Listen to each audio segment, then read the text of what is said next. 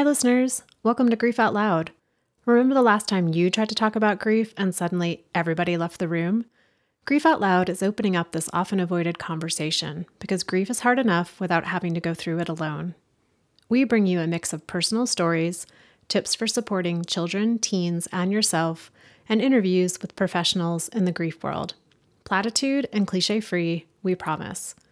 Grief Out Loud is hosted by me, Jana DeCristofaro, and produced by Dougy Center, the National Grief Center for Children and Families in Portland, Oregon.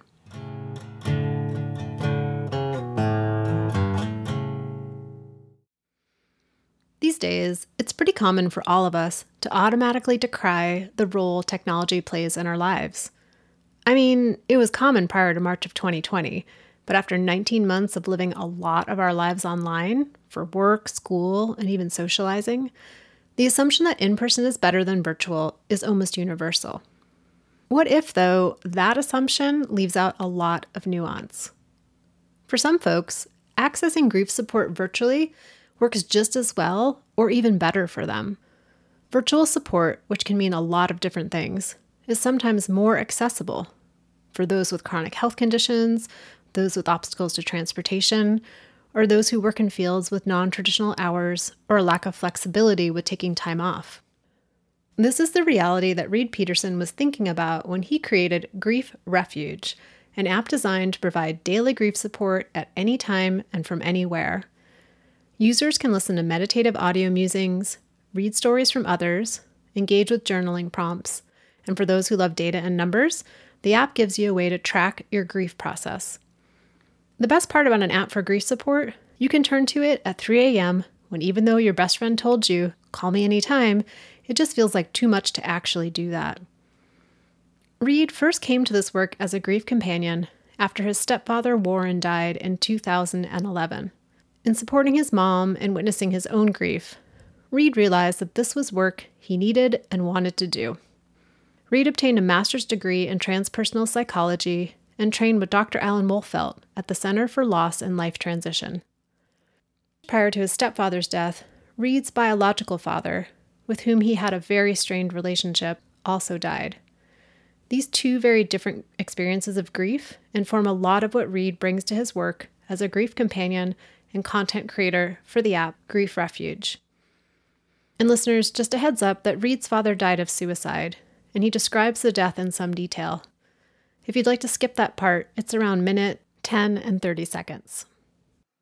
If you or someone you know is struggling with thoughts of suicide, please reach out for help. You can text hello to 741 741 or call the 24 7 National Suicide Prevention Hotline at 1 800 273 8255. Okay, here's my conversation with Reed. Reed, thank you so much for joining me for Grief Out Loud today. I'm excited for our conversation.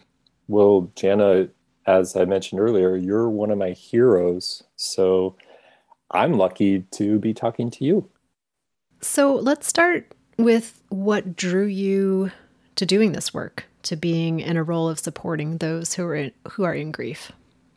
Well, I guess the first thought that comes to mind is I was a pretty strong and present companion to my mom after she lost her husband of 35 years. It just felt like deeply sad, and there was a lot of guilt in my experience because uh, my mom is in the Minneapolis, Minnesota area, and at the time of Warren, my stepfather's death, I was and still am in Santa Barbara, California. So there's a big physical distance, and so a lot of evenings I would call my mom because uh, of her five children, I'm I'm the only one who doesn't have my own children, so I was more available. And so I uh, talked to her during the evenings because that's when she felt the loneliest. I would be present to a lot of her grief and a lot of her sadness, and then also realize like I could balance my own grief because when Warren died, it actually hit me a lot harder than I expected because 10 years earlier, my biological father died and um, I dealt with some grief and felt a lot of relief because my my biological father's life was a life of struggle. But then Warren dying, I was like, whoa, I'm feeling a lot more sorrow than I would have ever expected because I thought, oh, I've I've been here before. I've done this. I'm good. well, no, I wasn't. Um, but then talking to my mom a lot, I was like, there's a lot of meaning for this that evolved into pursuing some trainings. Um, previously, I had a master's degree in psychology, but I didn't really study grief as a, a concentration. I more was focused on transformation. I started thinking about my training and a lot of my goals when I was a younger adult, and also recognizing that I had a strong sensitivity and I could probably utilize that as a strength in, in supporting other people. I said, okay, it's time for some grief training. and I, I got um, some training with a, a, great program called the um, Center for Loss and Life Transition and started companioning people.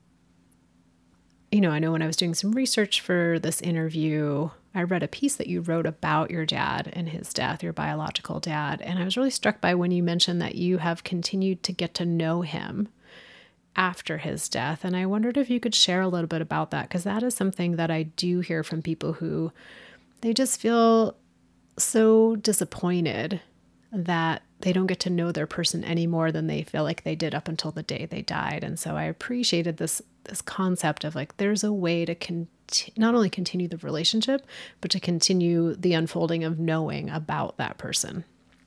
I'm happy to share more and I appreciate you asking. And it's a tough one.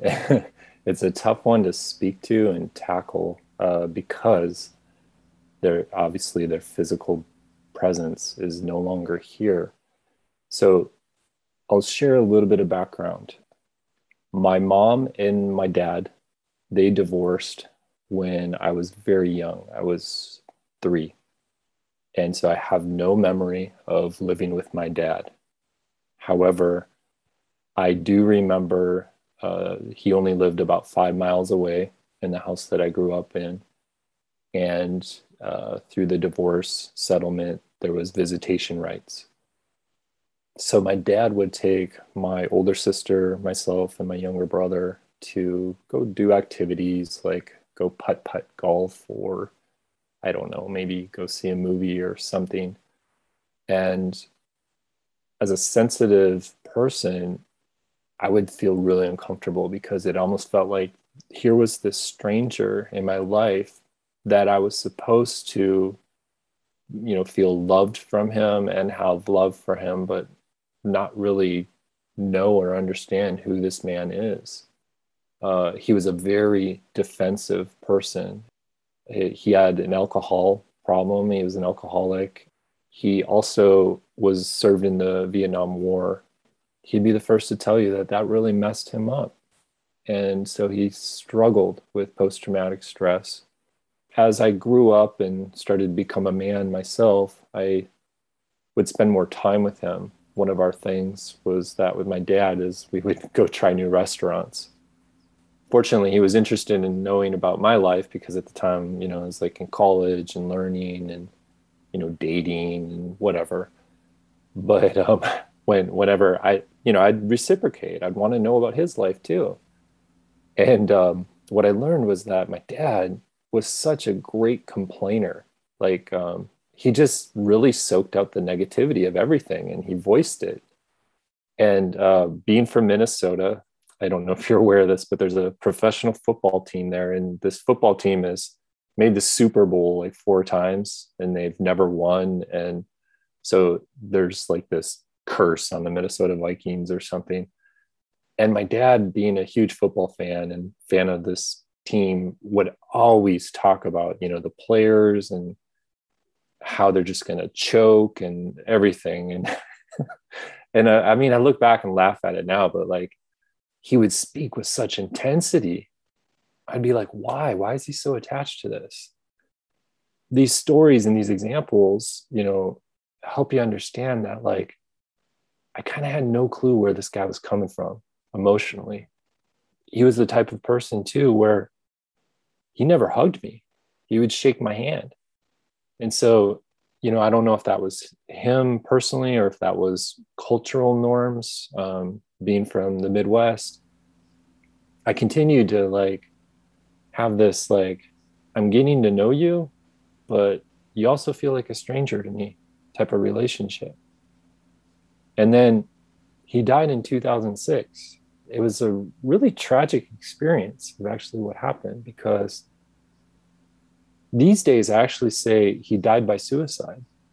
But it took me a long time to say that because uh, the circumstances of what happened was that like he was severely intoxicated and my dad suffered from flashbacks from Vietnam. The uh, death certificate shows that he died from a subdural hematoma. And what had happened was he severed uh, his cervical spine. And how he did that was in his own home, he bull charged, bull rushed one of the hallway walls and hit the top of his head on it. And he was completely alone when he did this. And my brother later found him a couple days later.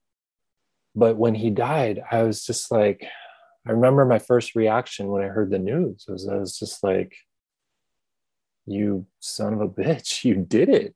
Like I I was preparing for that experience for most of my adult life to that point was like when when is my dad going to give up on life? When is he going to do it? And i kind of intuitively knew that somehow some way he would kill himself. And he did. And he was only 56 years old when he did that. I felt actually a lot of relief when he first died. Because i said to myself this is where his suffering ends. And he's in a better place. You know a lot of these cliche terms that a lot of people in grief out loud and Dougy center hear and it's hard to hear. But for me at that time that was really authentic for me. I was like genuinely relieved that his, his in his life he didn't suffer anymore. And then throughout the years i was like oh a lot of that relief you know has kind of worn off. And now i'm really starting to miss him you know i'm really starting to miss a lot of that negativity you know and really you know some there would be some recent vikings game where yeah they would lose and, and you know, where's my dad to let me know all about it, play by play? you know, with um, with what's happened, you know, so much in our world in the last two years. Wow, what would my dad say about all of it? Because he would sure have a mouthful. He would trust me to be his platform. The relief transformed into a lot of the missing and now at the time of our recording it's 15 plus years since he passed. I'm i am actually in what i would call a phase of redefining our relationship. When i look at my dad now oh by the way this may sound a little bit woo woo but i actually think of my dad whenever i hear a crow make noise. And i don't know what happened but at the time he died i had asked him i asked his his spirit, I said, Dad, will you let me know you're doing okay through the form of a crow every now and then? So if I go for a walk and there's a crow sitting on a telephone wire just humming along, you know, shouting to the rooftops, I look up and I just I start thinking of my dad and I start talking to him and just connect with him.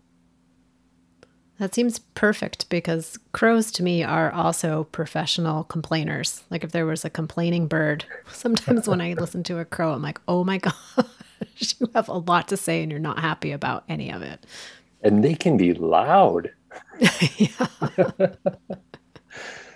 yeah. So I often think about a lot of the past now and when the memories surface and when I used to associate a lot of negativity or pain, uh, like emotional pain for me of not feeling close to my dad, I now take a moment to pause and I think about, okay, what what can I you know like how can i take a wider lens or how can i take a wider perspective into that memory? And you know is there something that i may have missed? And so for example like one of the things that really stand out is like like i said my dad 95% of what he said was complaints. But there were times where he said he was really proud of me. And this is like specific to like me going to get a college degree or something like that. Or i first started my professional career as a elementary school teacher.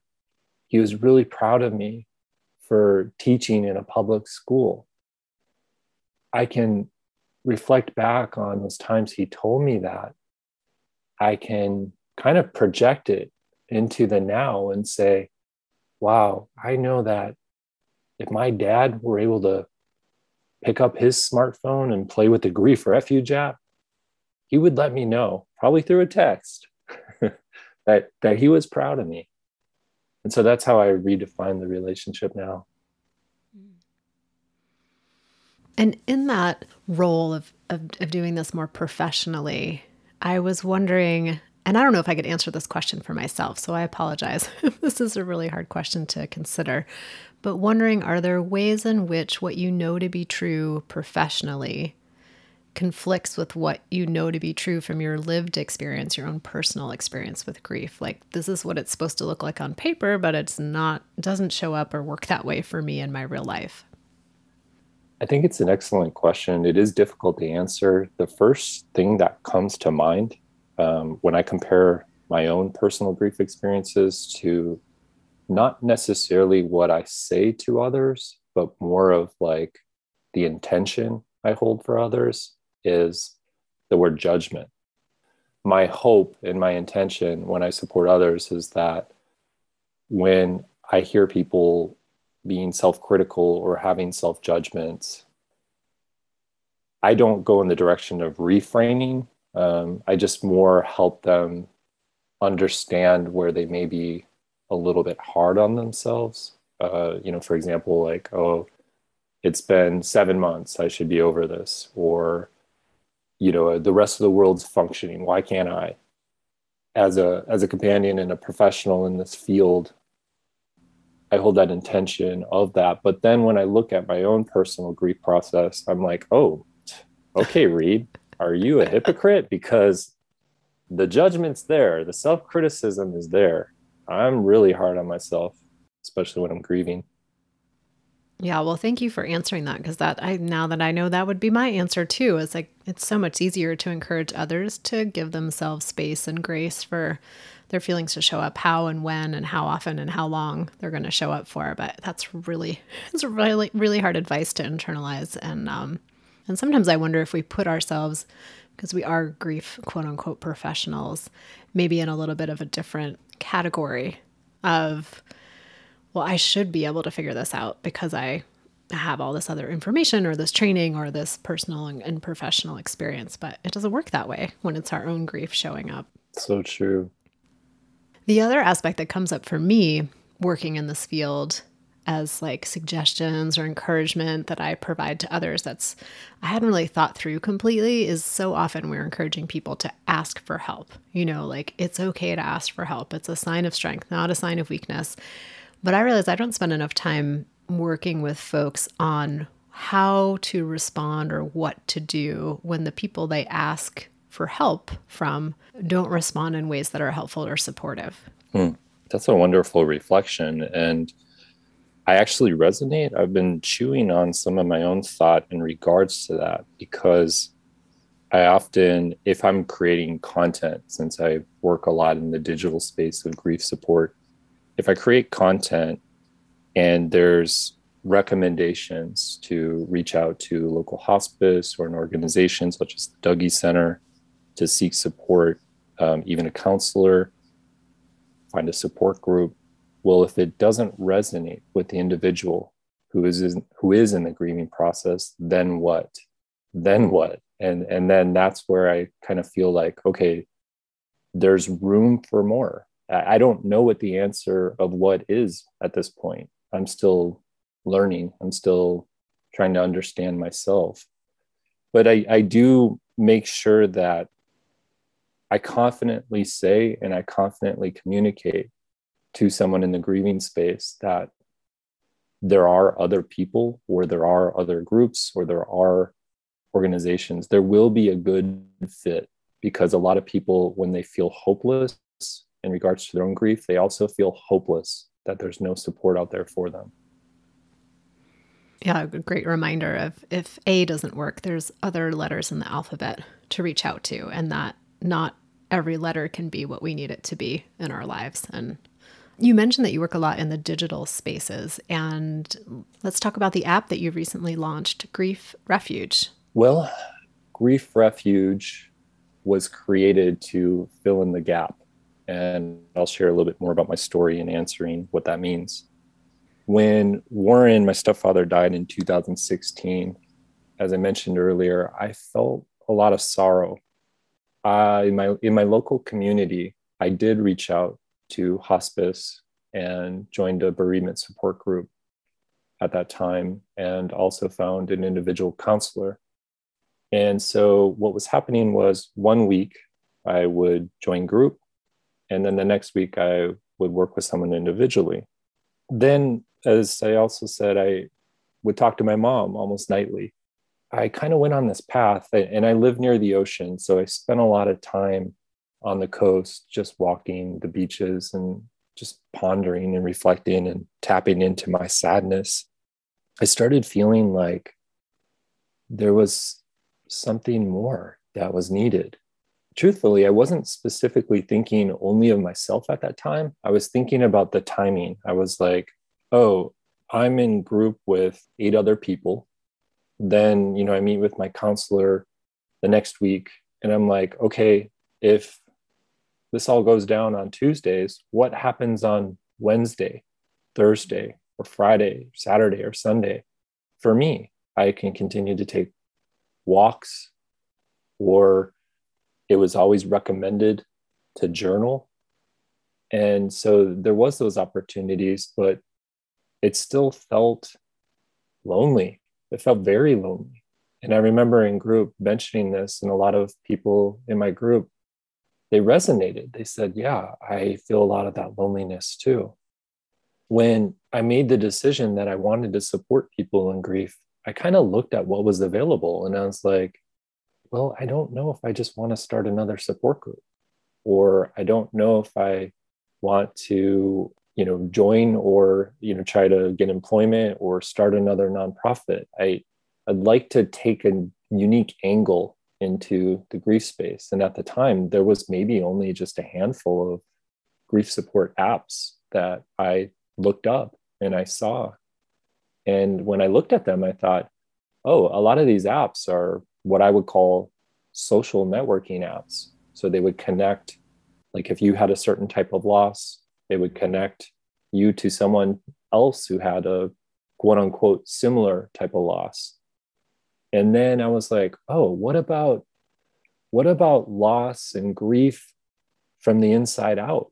The psychology of grief management, if you will. And so I started exploring how to provide that in the, the app space. That was the concept and how the idea was born for Grief Refuge I had to do market research because when you make an app, it can be quite costly. And so I was like, all right, I better find out if people really want something like this. The response was actually a lot more impressive than I thought uh, and receptive. I was trying to think of the right word receptive. I went to work on kind of a concept design, came up with Grief Refuge and I would say that in essence, Grief Refuge is another tool to help people cope with a death related loss. It's focused on convenience, of course, because it's on your phone, and we all know our phones are almost attached to us these days. and one of the things that I've gotten as feedback is that the app has a lot of audio as far as content on it. And I narrate the audio and so a lot of people have said, oh, well, what you produce and what you provide on the app really helps soothe my nervous system.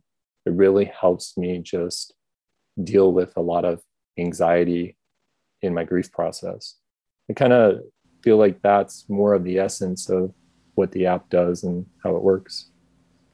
So, if listeners are out there and they're picking up their phone right now and they are looking to download Grief Refuge, can you give us a little like picture of what they'll find? I know you mentioned there's some audio resources, but like what are the different components of it that listeners could take advantage of? There's about, I'll, I'll call them features or sections of the app. Um, there's about seven of them.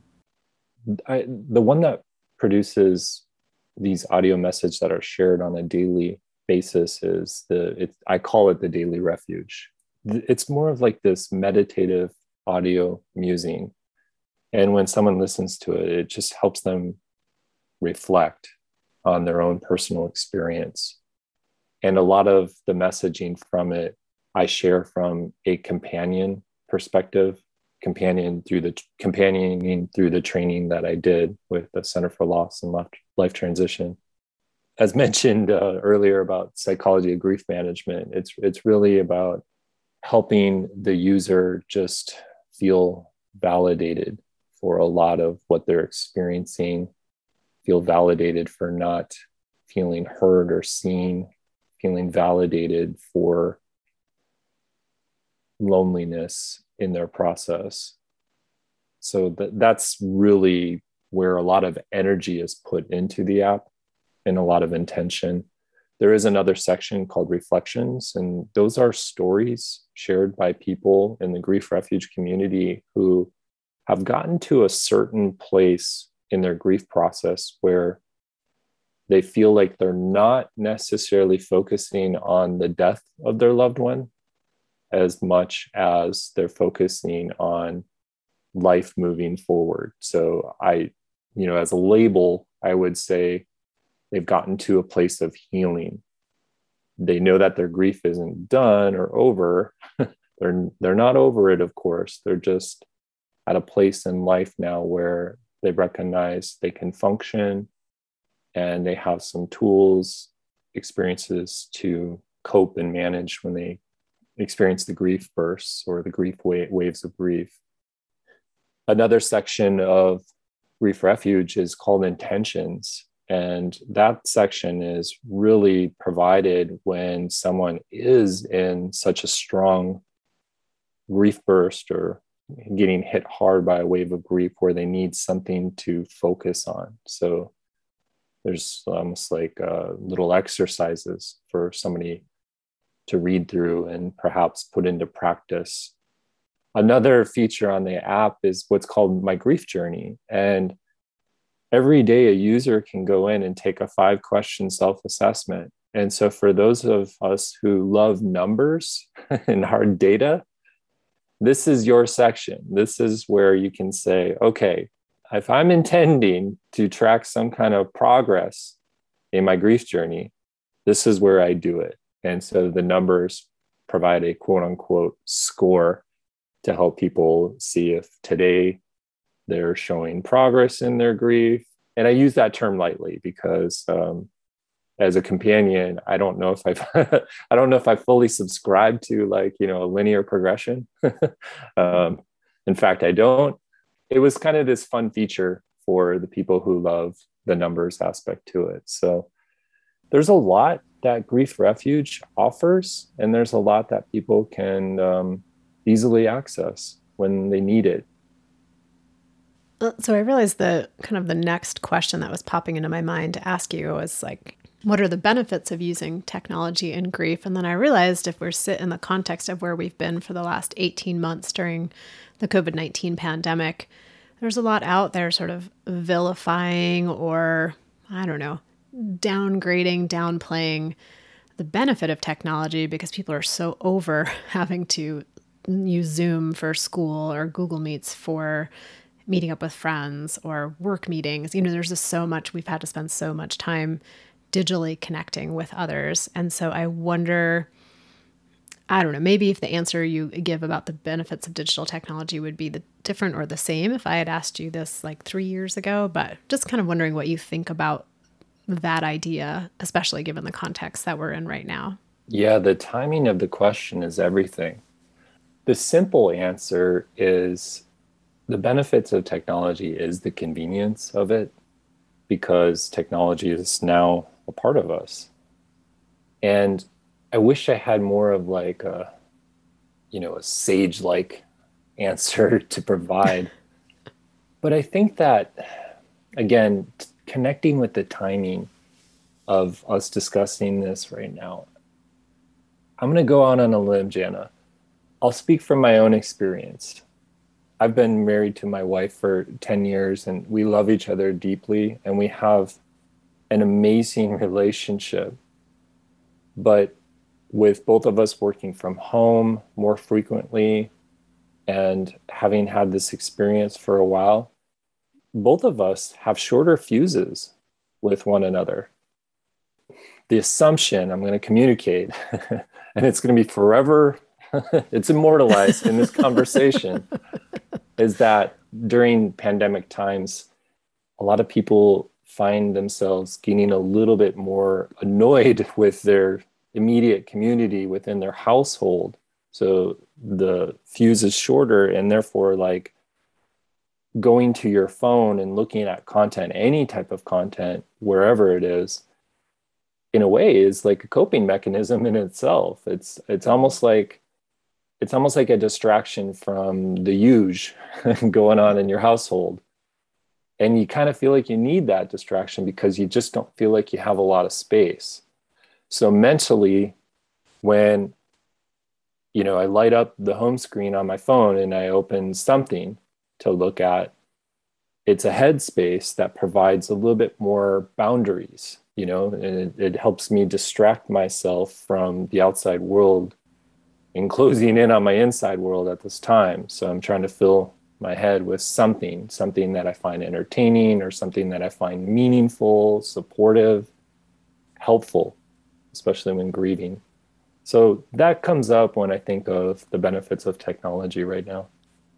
Well, thank you for normalizing and validating my uh, obsession, maybe, with how many Instagram reel videos of raccoons I've been watching in the last six to 10 months. I mean, I was like, I need to get outside a little bit more if I find myself snort laughing over some little raccoon trying to get through a dock door. But, you know, I appreciate how you framed that of like, I need to take a little break from what's just happening day to day over and over, which I think grief itself can also start to feel monotonous over time. You know, at the beginning, it's so overwhelming and everything feels foreign and unfamiliar. But then over time, I, I hear people sort of like railing against the almost the drudgery of grief. And so to be able to go to the Grief Refuge app and have a different window into something that feels so everyday, same, same, same, I can imagine that being a, a huge benefit for people. Thank you. And that's well said. And actually, if I may ask you, the monotony about the experience, I, I resonate with that. And I think I hear more than not in a lot of people that I support individually, they say, I'm just so sick of feeling what I'm feeling. Mm-hmm. Mm-hmm. And my question to you, Jana, is as in your professional experience, do you recognize the frequency or duration of that to be more during pandemic times, or has it been fairly consistent throughout your whole professional experience? I can't say that I recognize any kind of differentiation during the pandemic, but I'm also realizing it's been hard to remember anything that happened more than a month ago between like March 2020 and July 2021. I'm like, I don't know what happened. feels like it was just sort of went into the morass of, of COVID land. So I'd have to really think back to groups and conversations I've had with people, but it seems like it's pretty much a constant from this place of protest of I just didn't I mean, I know grief doesn't go away, but I I kind of thought for me it would. you know, like I can't believe I still have to deal with this. One, I can't believe that my mom is still dead and she's never coming back. That sucks. And two, I just like really grief. I got to deal with this again. Like I just this um impatience uh, mixed with just frustration that I hear. And, and I feel like that's been pretty consistent from the whole 19 years that I've been doing this work. Thank you. So, Reed, you know, I know Grief Refuge just launched this past year and wondering like what are your hopes for it in the future and what are ways for listeners to get connected to you and to the Grief Refuge app? Well, I really appreciate you asking because the growth of Grief Refuge is really important to me because when I decided to say yes to making the Grief Refuge app, that actually wasn't my first priority what I was really hoping for was to open up a grief refuge retreat center where adults could come spend three or four days. They would have the space to reflect and ponder and communicate with others. I really hope Grief Refuge evolves to include that. I love what I'm doing in creating the content for the app and also voice narrating it. It actually means a lot to me when people contact me and say hey reed your voice is really soothing. Thank you for making this app because it's really helping me. That is so meaningful. I, i'll take that over anything these days but i had to go the route of the grief refuge app because of the pandemic because I, I was like i can't sit on an idea for a unique way to provide grief support for what I thought was going to be up to four years. And it looks like it could be heading in that direction. So I, I said, I, I have to take action. And that's how the app got created. And so with the app itself, I hope that organizations such as the Dougy Center or mental health professionals, I hope that they say to whomever they're supporting, they say, you know let's continue to do our work. And if you de- if you need an additional tool here's an app that can support you in this process. And, and that's really my hope and vision for the future well, I look forward to hearing more about it and absolutely have to agree that your voice is very soothing. It's very nice to be on the other end of listening to it. And I know I had to chuckle out loud when a listener left a review for Grief Out Loud and, said something like, Jana's voice is so calming and soothing. And I was like, yeah, I don't think any of my friends or family would ever have thought that would be what happened for me when I grew up. Um, but I can, I can imagine that yours has maybe uh, been this calming for quite a while. So thank you for sharing it with those in grief and also with me today on the episode. My pleasure, Jana. Uh, thank you for this wonderful learning opportunity. It's been great to talk to you. And listeners, as always, I'll put in the show notes where you can connect with Grief Refuge app and also with Reed and some of his writings. So please check that out. And again, thank you for being part of our listening community. This show would not mean what it does without you all tuning in. So, thank you for sharing episodes with people who you think might be supported by them. Thank you for the emails that you send to me. If you'd like to reach out to me, you can email me at griefoutloud at dougy.org. That's D O U G Y dot O R G. That's also our website where you can find all of our past episodes, our free resources, and learn more about uh, Dougy Center's work. So thanks again for listening. We hope you'll join us again next time.